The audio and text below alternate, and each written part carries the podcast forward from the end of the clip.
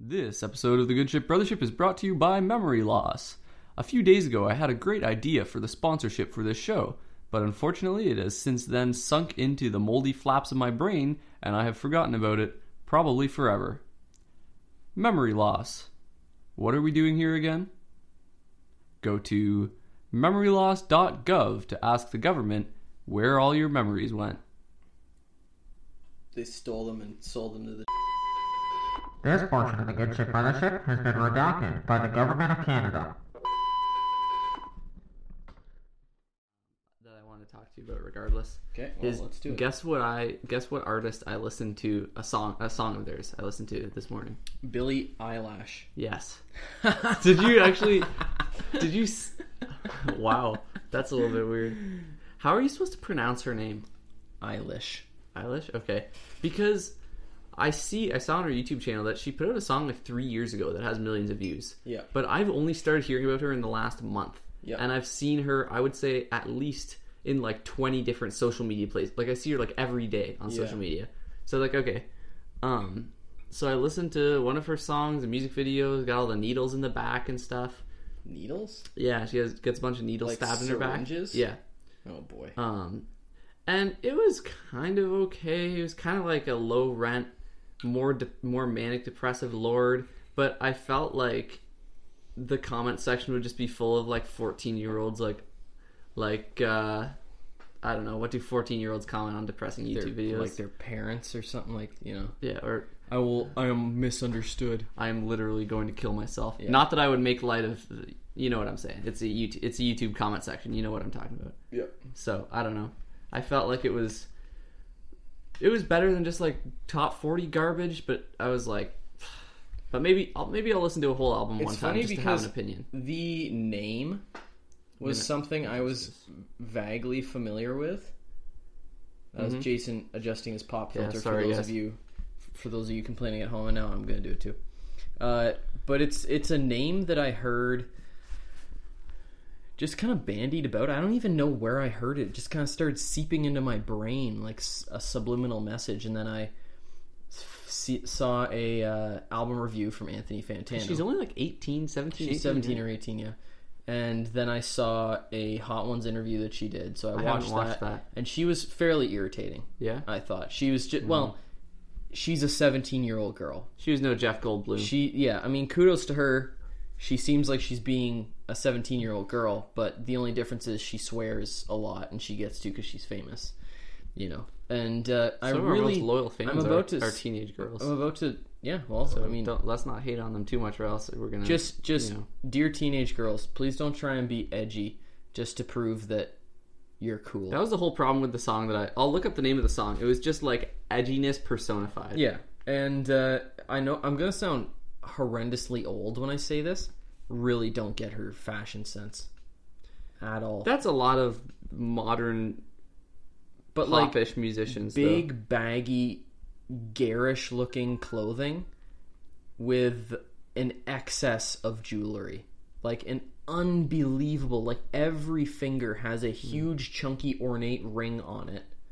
And like big upside down cross necklaces and stuff we I- get it dude you vape I listened to the song "Bury a Friend," and yeah, like I remember, like the one refrain of the song is like "I want to end myself" or something. like seriously Yeah, it's, it's something like that. I don't know. Maybe it's not literally that. a lot of people have have dismissed her as an industry plant, meaning that the music industry saw her, somebody in the music industry saw her, went, "Hey, we can appeal to 14-year-old, you know, uh, high school students." I want to end me. That's what she keeps saying, and like my. the comments are all about like how terrifying the video is, or like, um, I'm the like this comment is says me. that says that she's the most quirky music artist. No, she's not. Oh my goodness, not. you have no idea, dude. Um, yeah, so it's mostly to appeal to people like that, and uh, there's a lot of, I guess, borderline accusations that she was kind of just placed in a music career by somebody in the industry because she's had literally no, there's been no journey. Here's a good. Uh, okay, or just don't, I'm sorry. Don't I'm sorry. comment on what I I'm was. saying. I'm, you know how you make a good podcast? It's a conversation, Jason. And if I'm just saying why can't we both just Things? say different things? because that's just that's not how a podcast we will works. both monologue at the same time. Let's yeah, try well, that's what you were trying to Okay. do, and I felt very insulted by it. Tuesday. My armpits are sweaty. Yeah, I bet they're sweaty. You're No, they're actually- they're actually not. hoodie. They're actually not. Okay, so let's. Can I read this one comment, Oh, please? fine. Read This is just a, this is the what I'm talking about here. Someone commented, and I think these are lines in the song. Why don't you run from me? Cause I love you. Why aren't you scared for me? Cause I love you. All in capitals here. Cause I love you. Okay. Well, thank you for that. That was, I'm sure, That was today's I'm poetry sure that, reading. that bolstered our listenership significantly. Your Okay. Billy Eyelash reading. What are we talking about today? Wait, Well- well, when do we play the theme music? We play the theme music after this section, but first I say, you know, what are you listening to, reading, Right. playing lately? Okay. And, but I'll skip the one part because you don't read. So, what have Actually, you been listening to? or Yesterday, I playing? sat down and I read for quite a while until Dad made me come help him make applesauce. But you know, I wasn't mad about that.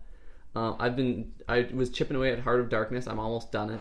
It's just been very dense, and I probably should have abandoned it a while ago, just because I haven't been enjoying it because I've been so out of it. But that's kind of my fault. I've been playing a few things.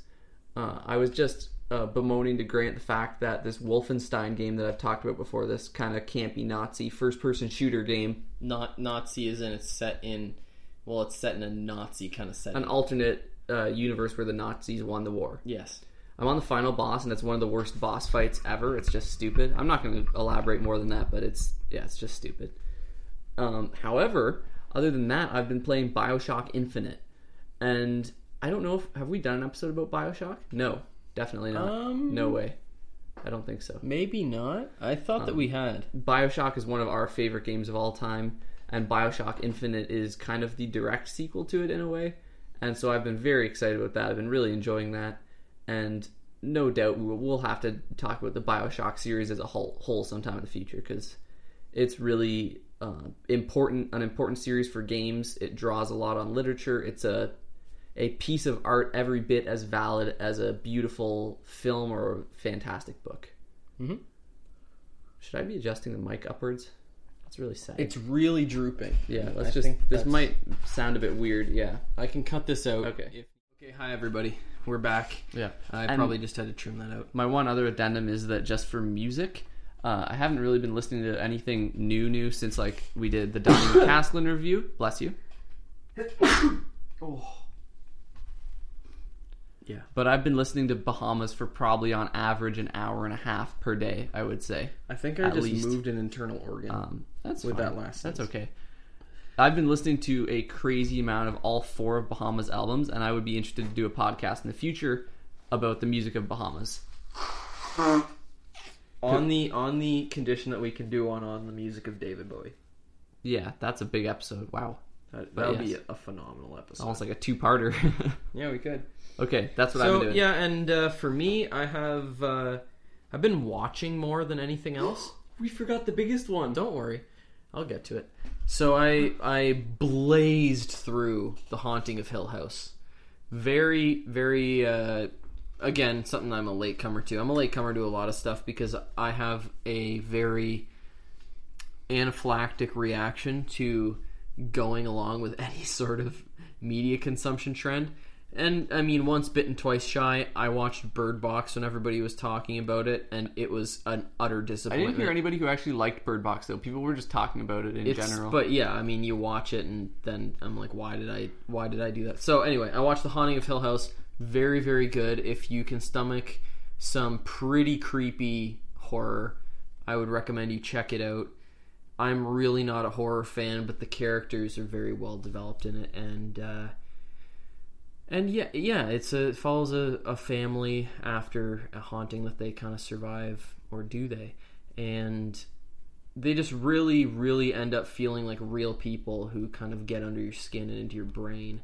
And I really appreciated that about it. It was very thoughtfully, thoughtfully done. And then Jason and I have started watching this comedy show that we discovered. it's It's really co- under it's the radar. Really good. It's very under the radar. this It's is called- going to be one of the things I'm really excited to introduce you guys yeah, to. it's called The Office, and uh, and I, you guys, Had you ever heard of this show before? I had ago? never heard of it. No, It- No. you guys just got to go check it out. It's it's wacky. It's crazy. It's kind of in a faux documentary style with this wild cast of characters who work at a get this a paper distribution Uh huh. Company called Dunder Mifflin. Like, I mean, You guys are gonna love this. have you ever heard a crazier name than Dunder Mifflin? Just Google if you Google The Office It will actually come TV show. Yeah, 2005 America. to 2013 U.S. Steve Carell, Jenna Fischer, John Krasinski, Rainn Wilson, B.J. Novak. It should pop It up. will probably come up. Yes. You might have to scroll for a bit, but you will find it. Yeah. And believe It's me, worth you'll be it. you'll be glad that you did. So yeah, we've been watching that and really enjoying it. So we got to do an we got to do our first ever TV show episode on The Office. I think because yeah, I mean, who knows how many people we could introduce to it? yeah. All kidding aside, though, seriously, no, kidding is not aside. kidding is not aside. Okay, it's a really a fantastic show. Grant just brought out a snack food and now I'm vibrating as hard as I can. But do you know what this? Do you know what the snack food is? no, it looks kind of like something Fig Newton-ish, just in terms of form factor, but I don't know. What? donuts! Wow. Jason's Jason's got a brain vein that's literally about to leave his No body right now. They smell like awesome. I'm I a little suspicious of them, but in a good way. They're awesome Where did you flavors. find these? Sobeys. Oh. A, that's a good donut. You're aboard the Good Ship Brothership. It's the only po- arts podcast that covers film, music, gaming, literature, And and, donuts. good donuts. I am Grant. And I'm Jason. And Jason, what are we talking about today? Today we actually have a pretty cool episode that we didn't know we were doing until a few days ago. We are doing a review of two, I'm going to say 1980s, technically not, basically two 80s uh, sci fi thrillers films. Uh, we were doing The Thing, which was actually made in 1979, and we were doing the infamous movie Alien, released in 1982. So I think these movies are kind of an interesting pairing. They have a lot of similarities. They're released a similar time. They both feature a scenario where there's an alien that's kind of hunting them, and there there's a interesting crew of characters that are trying to defeat the alien. They're both in isolated settings. Um, They're actually wildly similar. Yes, but at the same time, it's kind of interesting because you look at a movie like The Thing. I believe its budget was around six million dollars, and it grossed around ten million at the box office. It was kind of a flop. Then you look at Alien. I think its budget was ten to twenty million. They have a big spread. They don't really know how well it, how much it cost. And same with the box office, but the box office was between I think 100 and 190 million. Really? Yeah, so the you number's sure? a big spread. Yeah, I'm quite sure. Check, check, because I don't want to be wrong. Scroll down on that right info bar there. I know where it is. Yeah, 104 to 205. Holy cow. So the thing was kind of a flop, and Alien was a massive breakthrough, blow up, humongous box office success. And we should say as well that Alien came out three years after Yeah. the thing, so it's not like Or, it's I not got like the dates wrong. Alien was 79, the thing was 82. I misspoke earlier. was it? Yeah, You're you're correct. yeah. So yeah, the thing came out two years later. So it's not. What I mean to say is, it's not like they were competing Right. concurrently in the mm-hmm. box office. Right. Yeah. So, um, I'll. Uh, shall we flip the puppet for uh, what we do first? And I think Now, I think it's fairly obvious how the puppet. I would say the thing should should be face up. No, What? thing should be face down.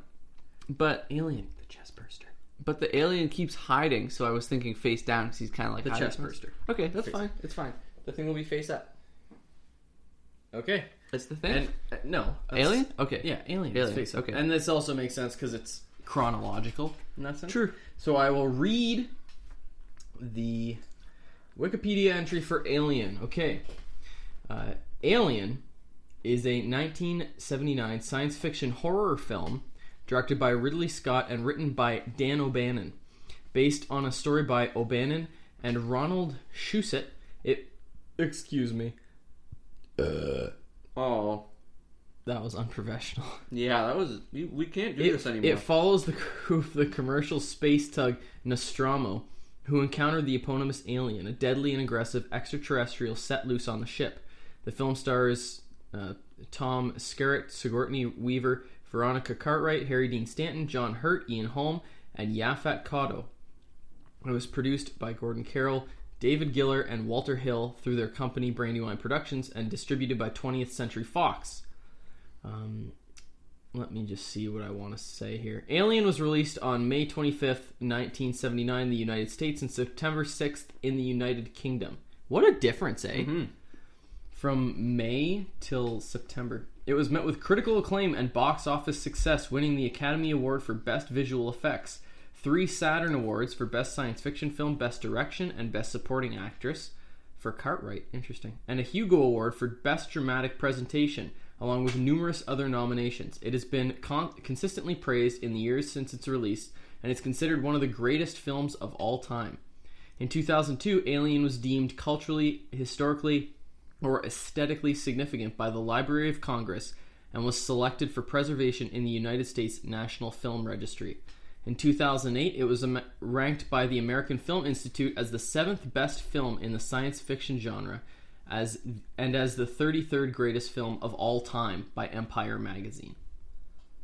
And then it says here the success of Alien spawned a media franchise of films, novels, comic books, video games, and toys. It also launched Sigourney Weaver's acting career, providing her with her first lead role. The story of her character's encounters with the alien became the thematic and narrative core of the sequels Aliens, Alien 3, and Alien Resurrection. And then there's a crossover with Predator, Alien versus Predator that everybody knows about. Yeah. Okay, so yeah, and uh, do you want to go first or shall I? I'll go first. Okay. So obviously, this mu- movie, as we just highlighted, is an absolute legend. But I didn't know that much about it before we watched it. Obviously, like I know what the alien looks like. I feel like everyone knows what the alien looks like, and I knew the the kind of general premise that they're trapped on a spaceship with an alien who kills people. Whatever. That was pretty much all I knew. So going into it like that, I didn't have huge expectations, and I found that it was totally fun. Um, it's actually quite well shot, quite beautiful, and yeah, it's a it's a really fun watch. I wouldn't put it on a pedestal.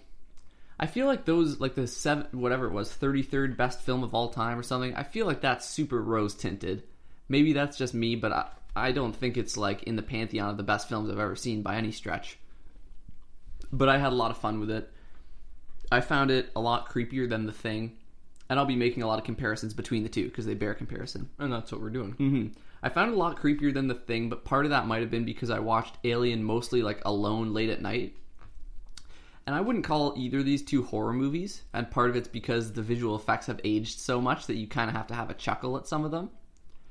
That said, though, compared to The Thing, Alien holds up remarkably well in terms of not looking cheesy. A lot of it really looks quite good overall. While we're on the topic of special effects, though, I want to say that there's one scene.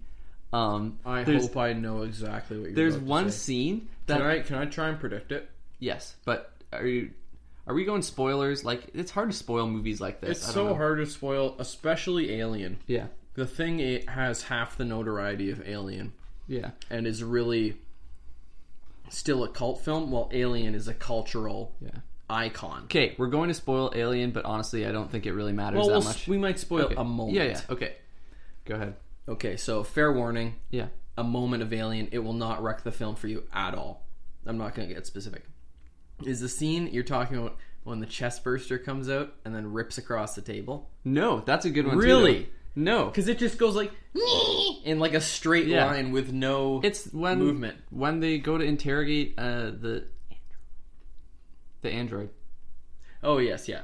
Um, uh, that scene I looked guess so. so. inexcusably bad. Even at the time, all they would have had to do was show the model, then cut to someone's face, and then show the real dude. That's all they would have had to do. But they have this hard cut in the film where one second you're looking at like a uh, rubber model of a face, and then the next second it cuts to like their real dude. And he's just kind of playing Yeah, dead there. but it looks so bad because you can see the exact moment they cut. I don't care how old the movie is; they could have done something creative, like shown a different camera angle in between the two, so you didn't notice it as much. And that actually kind of unironically bothered me because I was like, "There is no excuse for why you couldn't have So made this look better." I uh, like I remember seeing that and going like, "Oh, ha ha ha," you know. But is there is it a shot of the face with the? It's uh, a continuous shot, but then it jumps. To Really? I rewound it to watch it again because I was like, they didn't do that, I don't they? think that I remember that. yeah, I'll we'll pop it in. and We'll watch it after. Yeah. um, because it's actually unbelievably bad. and yeah, the the scene the little chest burster dude is pretty bad too. So overall, the visual effects I would say hold up well enough. They're still cheesy, but it's impressive how good they look. But there are moments like that that certainly show their age. Another highlight of this movie for me is Sigourney Weaver, showcasing in the late 70s a very power empowered female lead who is really not sexualized or objectified, but is just Or or put on a pedestal. or put a on a pedestal as a woman. Yeah, but just a complete badass. And this is we'll try not to go down this road again because we go on this road a lot. But we don't need crappy remakes with all female casts that are remakes of good movies that have already been done. We need movies like this. And if you since since we recorded our last episode, another one came out. yeah, What Men Want. Yeah. Which is which is the worst I think so far. what about the females what- Ghostbusters? No. Hmm. What women want is a funny idea because all men wonder what women want. What men want is no secret to anyone. Men are like an open book, and women are these weird, secretive creatures that nobody can really figure out. That is the crux of the premise. As soon as you go, what men want, people go, yeah, I know. I know. Yeah. Yeah. So all that Stupid. All that to say, this movie is an excellent example of a wonderful female-led movie. And if we could just make a few movies like this and then just stop crying about everything else, then we could have a very balanced and enjoyable Hollywood. Sigourney Weaver is so cool. Yeah. She's, She's so cool. she's awesome because she's human. She has these moments of weakness where she looks really afraid or whatever, but at the same time, she's strong. She's She smart. does what she has to do. she bosses the other people around. Yeah. Like, yeah, she's awesome. She's very, Um, very. and that was one of my favorite parts of the movie. I think I spelled Uh-huh. alien wrong. In terms of visuals, before we get too far off of that, having talked about the effects already, No, I think I spelled um, it right. the cinematography I thought was good. It's shot by Ridley Scott, the guy who made Blade Runner, which is aesthetically one of the most cool movies of all time. This is not nearly as cool as that, but it's still cool. It's maybe mm, 60 70% of the Blade Runner cool, and that's more than enough for me. It has a very nice cold blue aesthetic with a lot of contrast, like a lot of uh, darks where you, you're just in, left in shadow, and that really lends to that creepy feel of the movie. That's very well executed, and I admire. Um, I admire the cinematography of the movie. I'm not putting it up on a pedestal like La La Land, but it's Or indeed Blade Runner. or indeed Blade Runner, certainly. But it's a lot better than it would have had to been, you know. And in a movie like this, that's a really kind of a popcorn flick. It's really nice to see, like, wow, there's a big touch of artistry here. Um, absolutely. I also love the dynamic, and we see this in both movies, so I'll just highlight it here. There's something that really appeals to me the dynamic where the alien has more power. They have the advantage, but at the same time, the humans have the capability to fight back. It keeps it from being a total horror movie like we see in It, where the kids are pretty much just helpless, right? For the duration for the duration of the movie, they go into the house and see the clown and they're just trying to run away or whatever. Um, Yeah, I, I guess it's it's more well, it's still a predator prey relationship in Hmm. Alien or the Thing. they have the means to fight back. Yeah, I think I think that a crucial component of horror can sometimes be hope, Yeah. and the if if you're presented with hope Mm-hmm. and then hope is removed, you know, time and time again, that builds up the horror. Yeah, definitely.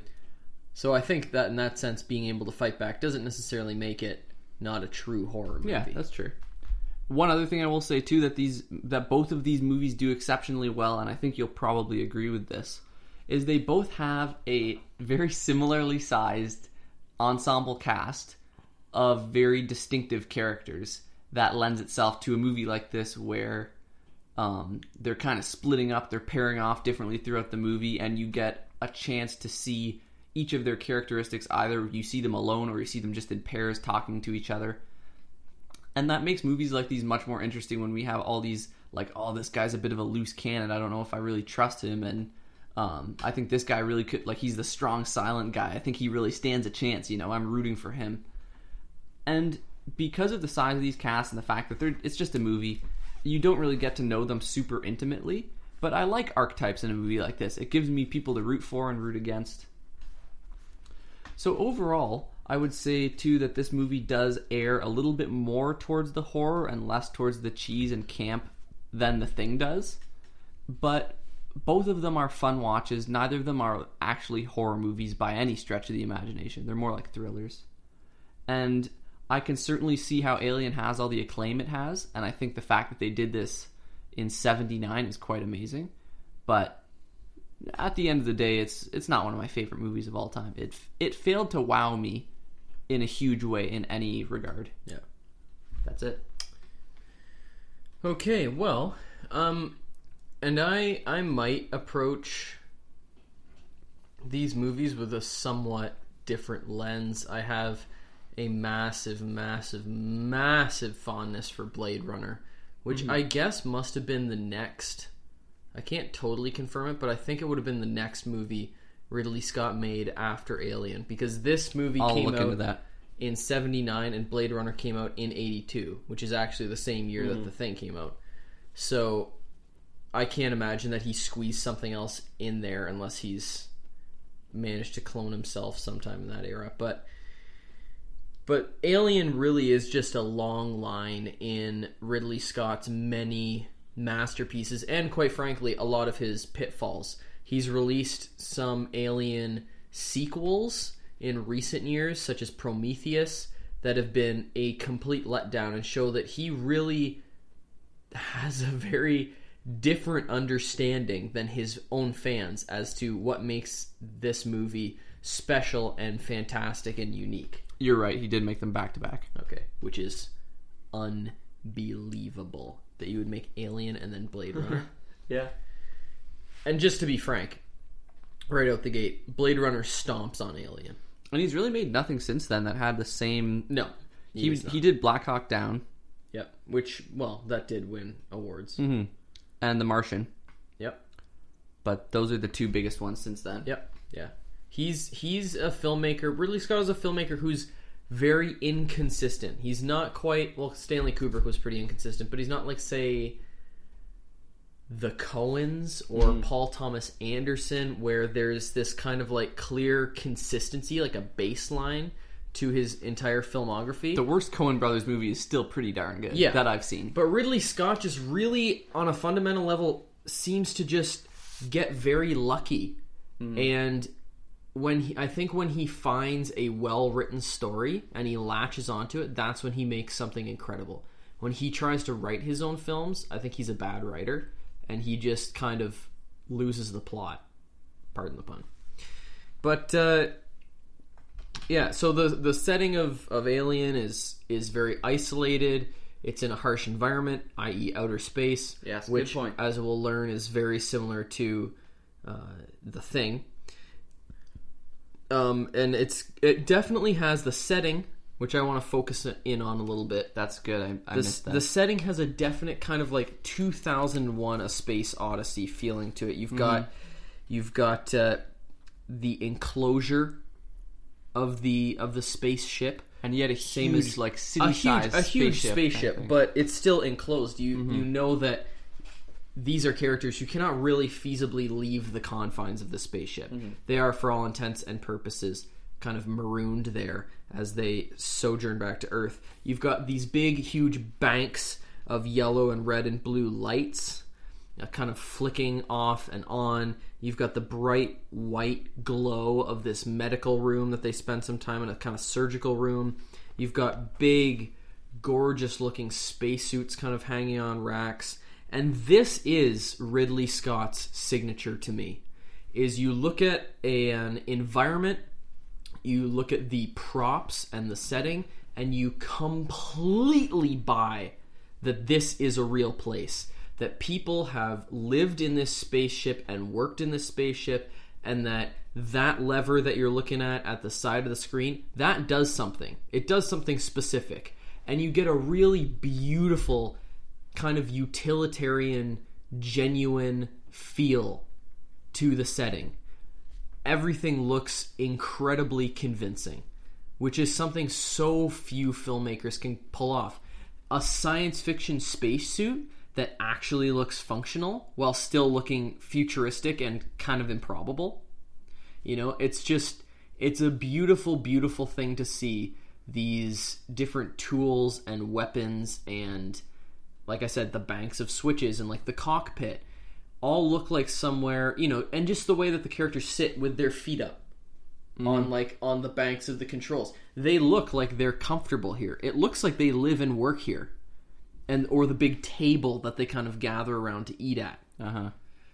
Now, on the subject of um, kind of the setting and the futuristic nature and stuff like that, what did you think of Mother? Because it's kind of interesting because it's like this space Oh, and yeah. this character, Right, yeah. And I kind of It's kind of a HAL so mother in this movie is Mm-hmm. kind of if you've seen 2001, it's a HAL like supercomputer entity that they kind of consult for any difficulties they might face and to um, interface with mother. Yeah. I well, but you, they don't really have to because they ask it questions from all over the ship. But there seems to be some sort of central control term- hub, this terminal. room.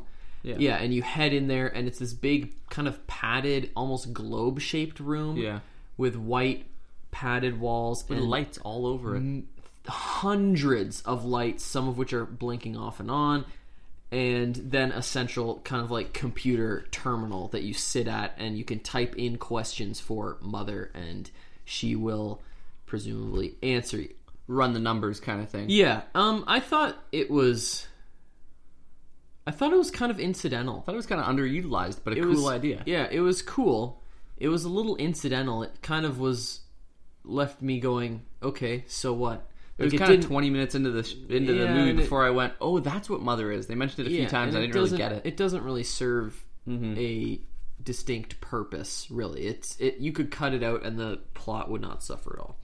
Um, outside of the setting, which is a perfect ten out of ten, up there with like say Blade Runner or really The Martian. The setting and everything. I everything. kind of in watched The Martian again. I loved that movie. Yeah, it's it's incredible. Like like I said, Ridley Scott has this propensity to attract craftspeople who build these incredibly genuine feeling worlds hmm. that are fully realized and absolutely flawless. And it's a spine chilling thing when you actually realize, when you actually observe how fantastic it feels and how real it it seems to you outside of that, we've got a cast of characters who are all very memorable and and human.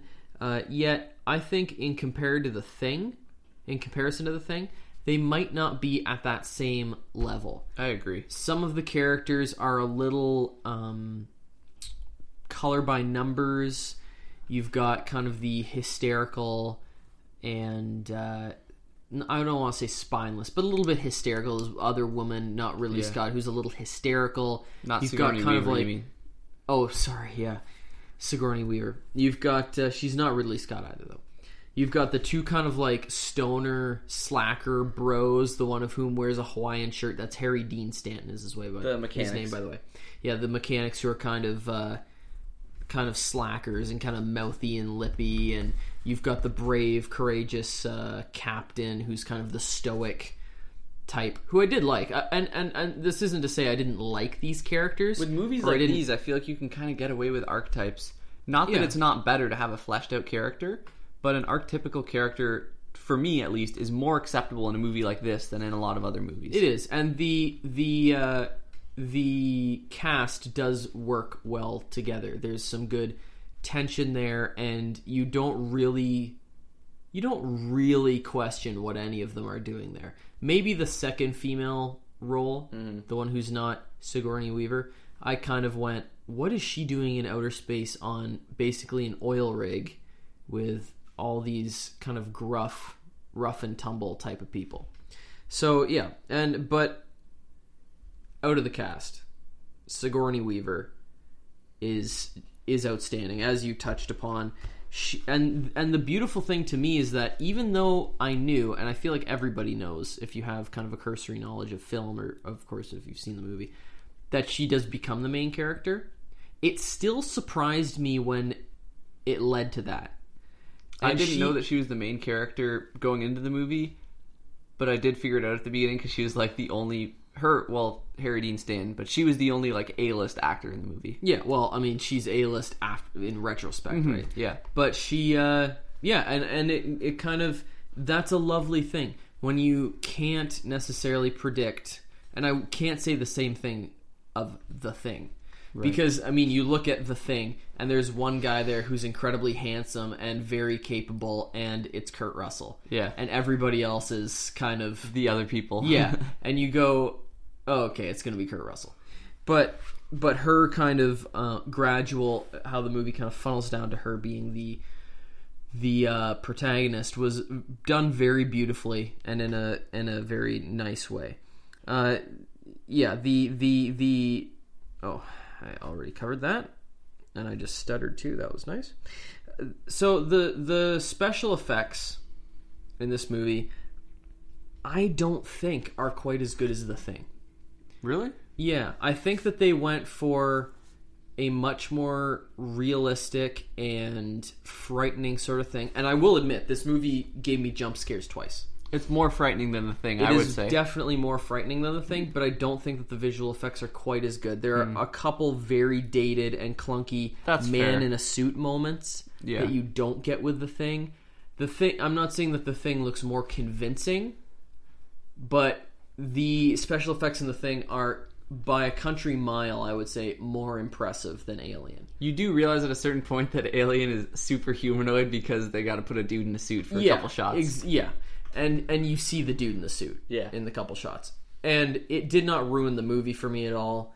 We talked about uh, another few scenes where the special effects were kind of dodgy. Especially the. I'm not going to keep harping on it, but the one they they had no excuse. Yeah. Uh, and and overall though, this is a totally different type of fear and horror, if we can call it that, than than the thing. The thing's um, creature is much more viral. It's more spreads more like an infection among these uh, these I guess soldiers, and this is more of a of an unstoppable enemy a predator that uh, hunts these people and and the cli- and, and and the climax of this movie kind of reflects that it's much more you know guns blazing action packed even than the thing the thing's ending is much more novelistic i think Yeah. and It is based off a novel. I do novella, and I think I do prefer the novelistic kind of style of ending. But you can't deny the impact that Aliens ending has. It's a it's a totally cool ending. All in all, very cool movie. I will rewatch it many times. I'm sure. I'll rewatch both of them for sure. Uh, and especially for like just that set design, it is uh, totally worth renting it for four bucks or whatever you have to pay on iTunes. Would you agree? Yeah, just just for the set design for the costumes and the uh, props and the setting that's not to say that there's not other good things about it but those are the things that made me go wow i can see why this is a legendary movie both of these movies are worth the four bucks to rent. But if you have to watch one, watch Alien. i don't know if i agree with that i, I don't know if i agree with that. Well, shall we move on? yes to the gabberja oh dear to the Gabber Jabber. hold on i still can't really remember what Try uh, eight. Eight? Was it eight? No. Um, okay, well, be we'll fine. use this. Okay, everybody, welcome to the Gabber Jabber. This is the part of the show where we find and pimp for you in a purely, you know, uh, what's the word I'm looking for? I don't know. Like we're not. Anyway, Altruistic. in- no, in a in a purely figurative sense. That's what I was going for. Um, a movie slash I guess TV series from Canadian Reservoir Netflix. Dogs is back on there. Should we go for that? I've still never seen it. So you can't I can't say one way or the other. no, and it's supposed to be like like phenomenal. It is. Okay, so we're gonna go for Reservoir Dogs. This is the very, very, very first film by Quentin Tarantino. It's a really outstandingly unique and interesting. Okay. I can't listen to any of that for No. more than like one r- rotation. It's a really outstandingly unique and interesting film where it, it it is a heist movie where the heist is never shown. It's the aftermath of the heist and it's incredibly interesting. It's incredibly well written and nicely directed, very well acted, and it is very, very, very, very, very, very, very, very crude. I cannot stress this enough. You will hear more, you know, crude language in this movie than you could ever hope for. And so, know, I guess what I'm saying, don't watch it with your parents, don't watch it with your kids, and don't watch it with your parrot because it will say terrible things to you for the rest of its days. But there it is, Reservoir Dogs, a must see in my opinion for somebody who considers themselves to be a real film fan. Well, I guess I got to get on that. Yep, you really do. Okay, now we are moving on to John Carpenter's The Thing. Do you want to read the Wikipedia and then I will would love to. first? Okay. The Thing is a 1982 American science fiction horror film directed by John Carpenter and written by Bill Lancaster, based on the 1938 John W. Campbell Jr. novella Who Goes There.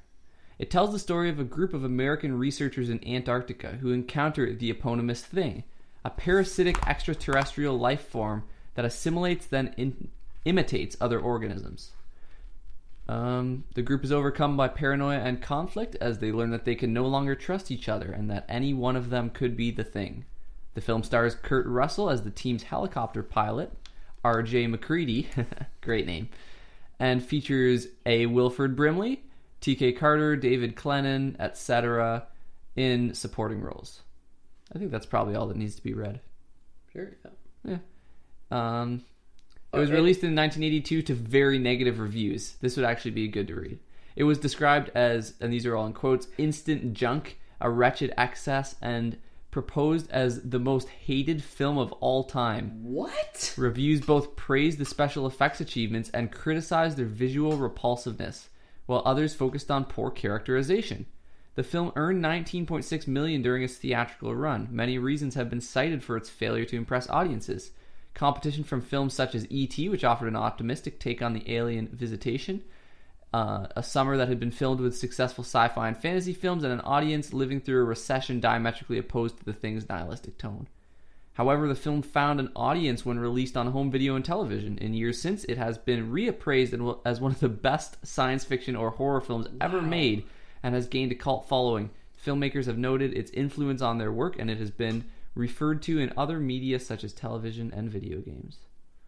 So there you I go. Pretty no pretty it was- polarizing, huh? I I had never read that paragraph where it was it was very Instant negatively junk. reviewed and proposes the most hated who that sounds like something friggin' Roger Ebert would say. yeah. That wouldn't surprise oh, me. mm, I'm trying to find the source here. Okay, Ryan Lambie. John Carpenter's The Thing at an icy critical reception. I've seen at least 50 movies that are no more than 50. I've seen a lot of movies that are Many, worse many, than, yeah. many movies that are worse than The Thing. I watched Chariots also, of Fire, guys. Also, can I just say, what is that video game that is exactly Alien? Before I forget to mention it, oh, um, is it just? It's not just Alien, is it? the one that came out a few years ago. Yeah, Let me Google it. because I was I was thinking about that game. I've never played this this particular video game, but I was just astounded by how much it sounds like it ripped off of Alien. It might be uh, legit though. I forgot. if it if it is, then that makes complete sense. If there's a xenomorph Yeah, Alien. Isolation. Alien Isolation. Okay, thank goodness. Okay, never mind. Then we can move on. All right, so John Carpenter's The Thing.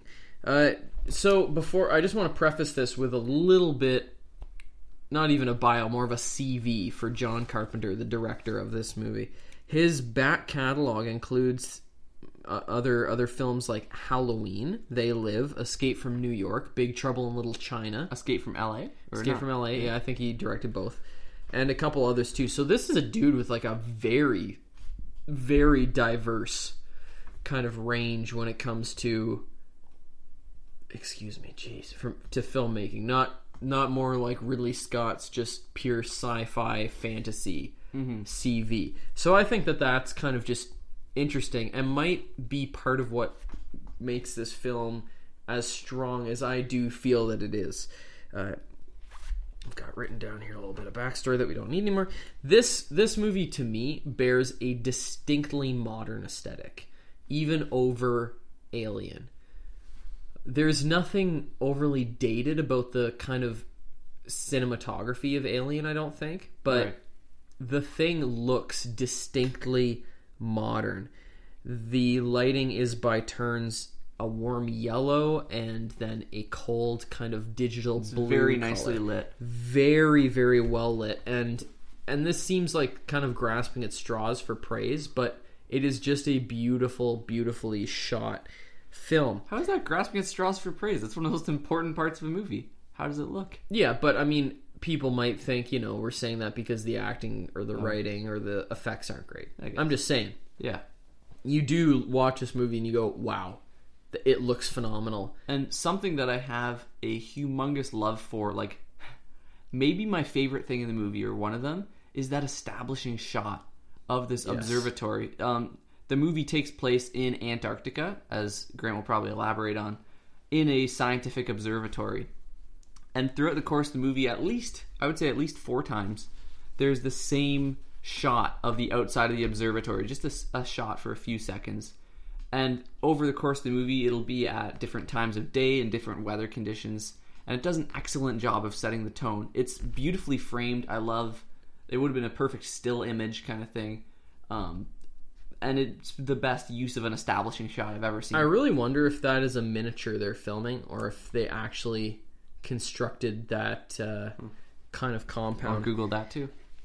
But yeah, and this Arctic setting in uh, in the comparison of this film to Alien is a really really genius setting for a movie like this for an, an Earth based, I guess a terrestrial kind of alien invasion movie. Because you've got uh, that just really hostile outer environment that is as close to as close to outer space as we can get on land. I mean, underwater is undoubtedly more like outer space, but being in the Arctic with the harsh elements out there, you know, you cannot survive by yourself out there. It is very similar to outer space, and I think that that is, and this goes more back to the novella. It's just a brilliant, brilliant setting. the The cast of characters in this movie is distinct from Alien in a couple ways. One, there are no women. This is a bunch of dudes, a bunch of researchers apparently up north at this observatory. Do they seem like researchers to me? Not even slightly. One or two of them.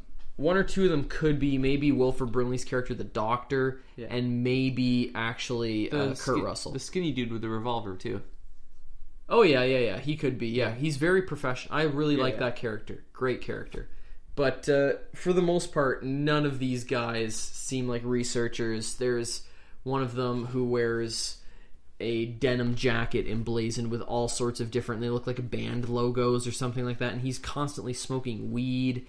There are there is one very young uh, African American character who appears to be like their cook or something Seems like that. Seems like high school age. I don't know why they would have like one person up there who just cooks, but uh, he also wears roller skates at all times and roller skates around the the uh, compound kind of thing. in a weird way, just tangentially. Yeah. It kind of reminds me of like a, a Metal Gear Solid game, not to the same extent, but just in terms of like the cast is inex- you can't rationalize how weird the cast is. There's a Hawaiian shirt dude, but it just is. But it also reminds me of Apocalypse Now, which is my favorite movie of all time, where you define these characters not with how they would maybe be done in a lot of movies now, with a couple really clunky, kind of shoehorned, crammed in expository conversations where they go, You know, my mother, she left me when I was a kid. She was an alcoholic. You know, and this, is- that's your backstory. That's how you know who this character is. Here we know who a character is by their hairstyle. We know by the jacket with all the band logos. We know by the fact that he smokes pot and lips off to everybody. We know that this kid is young and carefree and happy because he's roller skating everywhere. We know uh, this one guy is responsible by the way he well by the way he carries himself i guess that's more the actor but by his haircut and his you know, thin, severe kind of face, and the fact that he is carrying a kind of Wild West style revolver on his hip. We know that Kurt Russell's character is a very capable person because we see how he dresses in a massive kind of fur collar coat with big goggles to protect him from the snow and a big floppy hat, and he's got a big beard and long hair. Uh, the characterization is a writer's workshop in this movie. Just incidental little details that really don't mean anything. There's no point to them for the story, but they add humanity to these characters kind of like because to read the novella. yeah, that'd be very cool. Because people are different, you know, and people have their own little quirks. And quite frankly, when you get, I don't know, seven or nine, I can't remember how many people it is, and put them together in an observatory in the Arctic, they're going to get a little bit weirder than they were to begin with. Mm-hmm. That's just, that's probably a fact, even though they were supposed to be scientists. Um, the the tension in this film kind of ratchets up, of course, as you'd expect, as the running time moves along. And yet it doesn't rely on jump scares or a melodramatic score with uh, kind of a dun dun dun. Not to rag on Jaws, that's a great score, but kind of Jaws. a kind of a you know the music doesn't tell you how to feel really at any points, um, and and I do think that that's admirable. It's something that's tough to come by now. We're always kind of being steered emotionally, especially by the scores in movies, and they're very heavy-handed, and that's kind of redactive for the uh, for the visual power that you're trying to establish. And speaking of visual power, we come to the visual effects. One tenth of this film's budget was spent on visual effects. It's a fifteen million dollar budget, a one and a half million dollars spent on effects in 1982. And I know for a fact as well, I've heard stories to the special effects team, like some of them were, I believe, hospitalized after shooting this movie because they worked so hard and Wow. slept like two hours a night, kind of thing. The special effects do look a little dated. You know, there's no, there's no way around that. They don't look, you know, incredibly realistic or anything. Are they laughable in parts? Yes, absolutely. I don't think that they're laughable. totally they are because are. I'm not laughing at them like I might be in say Alien. Instead, I I find them abs these special effects moments which are incredibly grotesque mm-hmm. and very very over the top. I find them absolutely riveting as pure craftsmanship. Yeah, that's fair. and I find them exciting just to see oh like what gross thing am I going to see now? And you know that that it means something. It's not just a bunch of CG okay I don't want to rag on all our listeners who are in computer generated effects but there's something really thrilling about knowing that that was constructed by hand physically and that gives it a certain weight and a certain significance That is my Going- favorite thing about Blade Runner, right? Is knowing Yeah. that all of this happened somehow. Whether Yeah. this was a miniature or or however this was done, somebody made a way to shoot this physically on a camera. yeah Yeah, it's very cool. and and it's impressive. The visual effects in this are very impressive, and I think they are more impressive than the Alien uh, VFX because there is so much going on here. They're more got- ambitious, they're sure. way more ambitious with their VFX in this in this movie, and uh, it is just a scream. And i mean that in terms of like very enjoyable. Like you're laughing. I found myself laughing out of sheer delight watching some of this grotesquerie kind of like unfolding before my eyes and that for me was like the film's great joy i didn't find it all that scary it's certainly unsettling kind of in parts mm-hmm. With the dogs But- near the beginning, it's just it, it's just creepy. Yeah, it's not it scary, creepy, but it's yeah. creepy. it's not it this movie is not as scary as alien but it kind of makes you squirm. Those visual effects, though, are just an absolute joy to behold. Seeing how creative they are and how gross, and it's like, ooh, you know, and and you're watching, you know, I I really don't want to spoil the visual effects in this or describe them mm-hmm. in any way because you really have to see them to believe them, and they are just so fun. And then the film uh, as it reaches its climax, it you know it's both kind of novelistic, but it is also very visually arresting, mm-hmm. and and kind of film uh, cine, cinematic in that in that sense. Not to mention, it leaves absolutely no room for a sequel, which is fantastic. which is amazing, and it is not something you see in many movies at all today, and I applaud that. So yeah, that's my Okay. those are my thoughts. Which did you prefer? I'm actually here's the thing. I'm torn. I know I told people to watch Alien, and it's the greater, it's more important for film history by far, etc. But I don't know which I liked more. I might. I don't. Hmm. Let me do my review, and then it's I'll a figure really it out. it's a such a tough call. We can discuss it when you're done Okay. your review. Um, so at, with Alien, I started off my review by saying, you know, I only knew the basics, blah blah blah. Didn't have many expectations. With this movie, I knew literally. I don't. I don't know if I had heard of it or not, but I knew nothing about it. So I just sat back and enjoyed it, and I really, I really did have fun with it. I feel like the viewing experience is different than it was when the movie was released, and I feel like in some ways it's almost shifted genres over time. Because I feel like this movie would have scared the bejesus out of you when it first came out. Yeah, probably And- both of them would have. Yeah, yeah. And now I feel like it's fun. It almost makes you laugh sometimes. The effects, the visual effects, like you said, it's that's the clear highlight of the movie is the visual effects. And there's a huge element of craftsmanship that's enjoyable, and they are super grotesque, but they're not so real that they really gross you out. You, mm. It's more like whoa, and then you kind of laugh. You have a good Yeah. laugh at it, and it's weirdly lighthearted considering what's actually happening in the movie. And I feel like over the decades since it's been released, that's been the key shift. Is it's not scary, it's fun. an Alien is kind of neutral. It's a little scary, a little bit fun. This Mo- movie much more action, much Yeah. more poker faced. Absolutely. This movie, I had a good laugh at it, and that's good. I, I think when I sat down, Dad watched it with me. I sat down, made some comment to him like, "We can't have our all art house movies all the time." The last movie him and I watched together before this was There Will Be Blood, not an art house movie, but it's like a three hour long epic, like high, like an artistic. It's, it's definitely film. on the artsy side. Yeah. So sitting down to watch this and some there's some flames and some guys getting eaten or whatever. Some flames. Lots of flames. Seventy percent of the frames in this movie have fire in Yeah. them somewhere. It was it was kind of awesome. This movie, I will say the same thing I said for Alien, and you touched on this as well. It was shot better than I expected. It was no La La Land. I wouldn't put it up on a huge pedestal, but it did much more than it had to. And I was very impressed to see both of these movies execute what I would give. I would give them both a B plus, say, for cinematography. There, are, there was a few shots that establishing th- shot. I was just like, man, that this is this is so cool, you know. Um, Antarctica is just the perfect setting. I think I like it even more than outer space. Not necessarily the set design stuff, but the idea of the setting. Because you're kind of on home turf.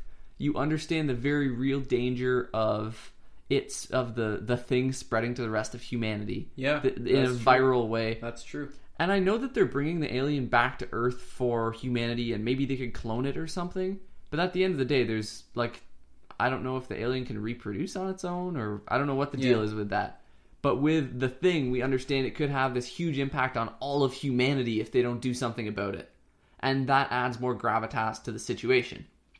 But on the other hand, Antarctica is so isolated that uh, you get the sense that these guys are on their own. No help is coming. I just realized while you were talking there, there's actually another similarity between these two uh, movies, and that is that they both consult like a computer about the threat that they're under. Yes. And in the thing, they have just a computer. It makes absolutely no sense, and they punch in. I don't know, like, and it's it's the uh, it's the early '80s, so it's Yeah. that. What do they call it? Is that DOS.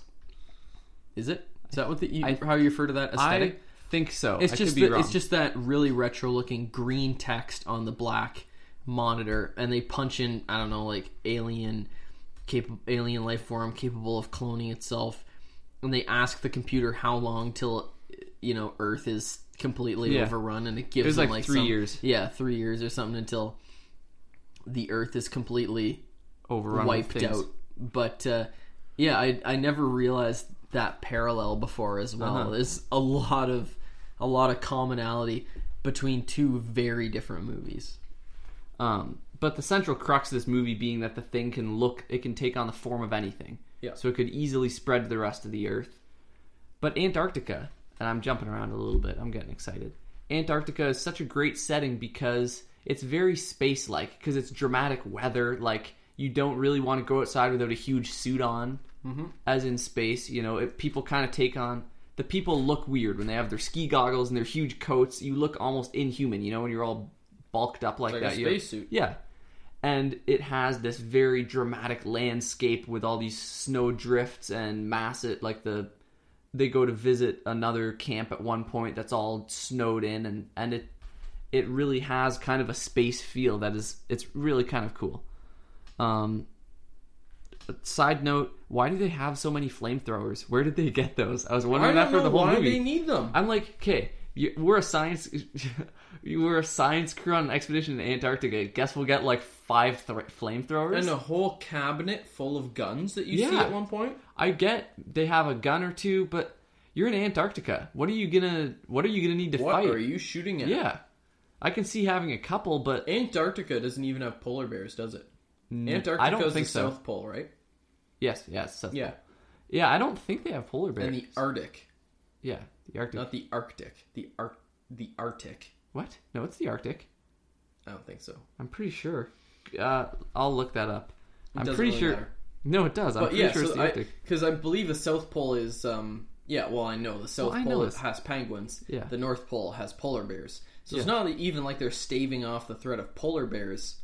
So what are they heavily armed against the Penguins? of penguins? Yeah, it's Arctic, dude. paddle it's not around? Arctic. No. It's Okay, Arctic. then I'm totally stupid. Um, but yeah, I, that doesn't make any sense to me. The ending completely falls off a cliff. Not the very end. the The way it completely wraps up is cool. But I would say from 20 minutes till the end, till 10 minutes to the end, it's like, what's going on? What? Oh, How there this- is that There's one- this weird, seemingly unnecessary diversion, like plot twist, but then the twist doesn't matter. yeah, And it's that really took me out of the experience. I forgot about Um, that. they pull it back, and then the actual ending ending of the movie is good. But there's this weird, like, I don't understand why Are this you talking about matters. the let's just be covert, the subterranean discovery they make? Yeah, That totally seems to me like something like a relic of the novella. and they just felt like they had to shoehorn it in, or In a something. in a in a literary setting, that would work far better perhaps. than in a in a film setting where it's like more second by second. Yeah, but this movie is not perfect.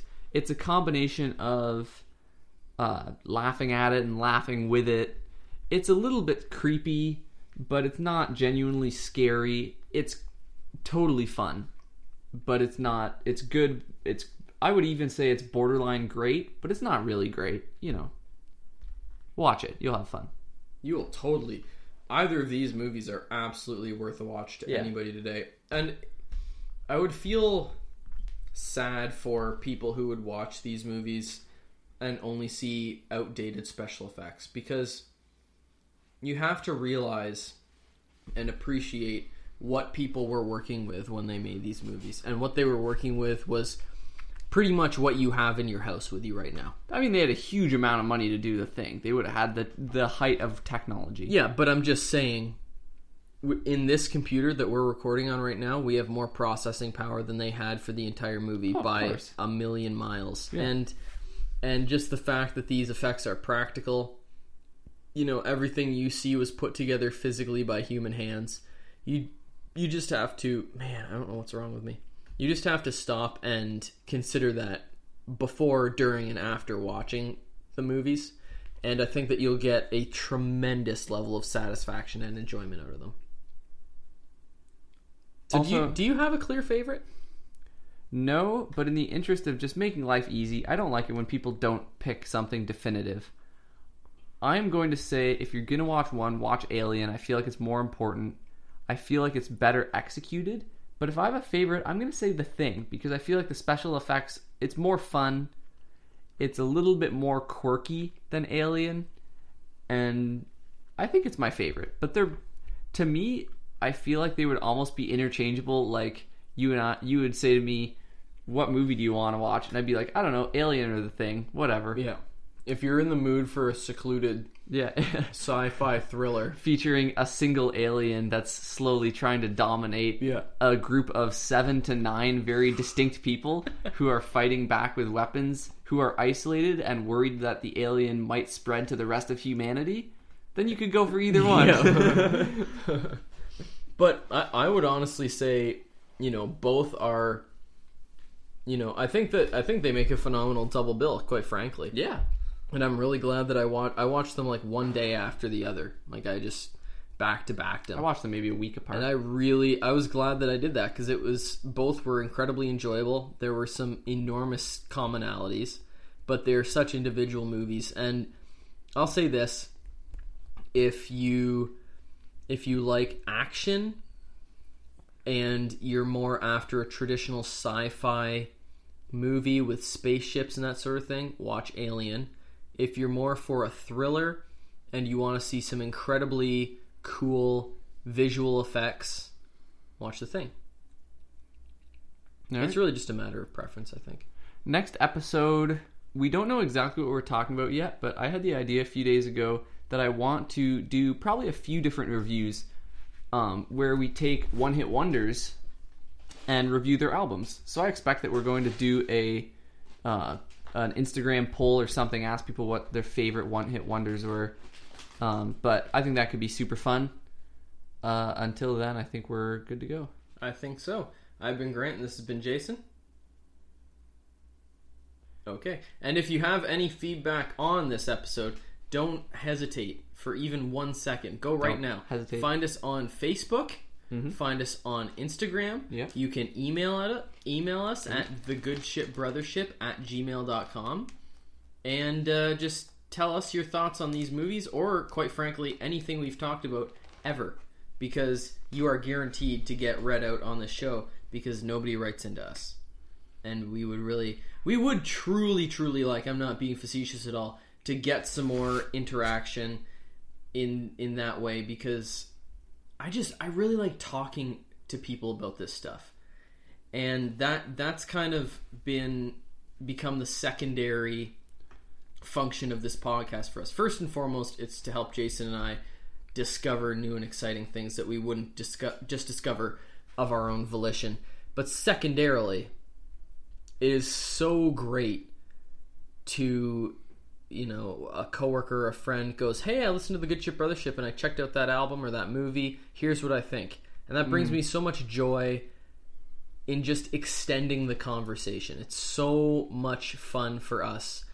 And yeah if if you end up seeing these if you have seen one or both of these movies Let us know. just let us know what you think.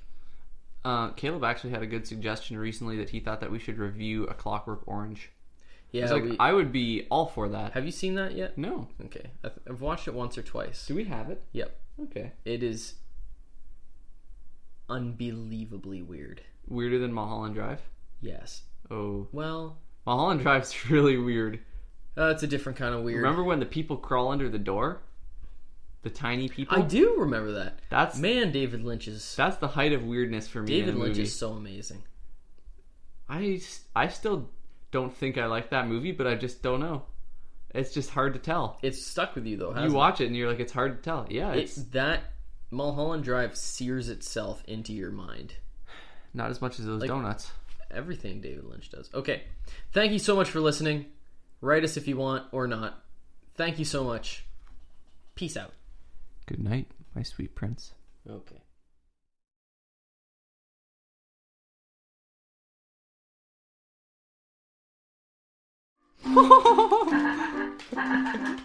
donuts. wow.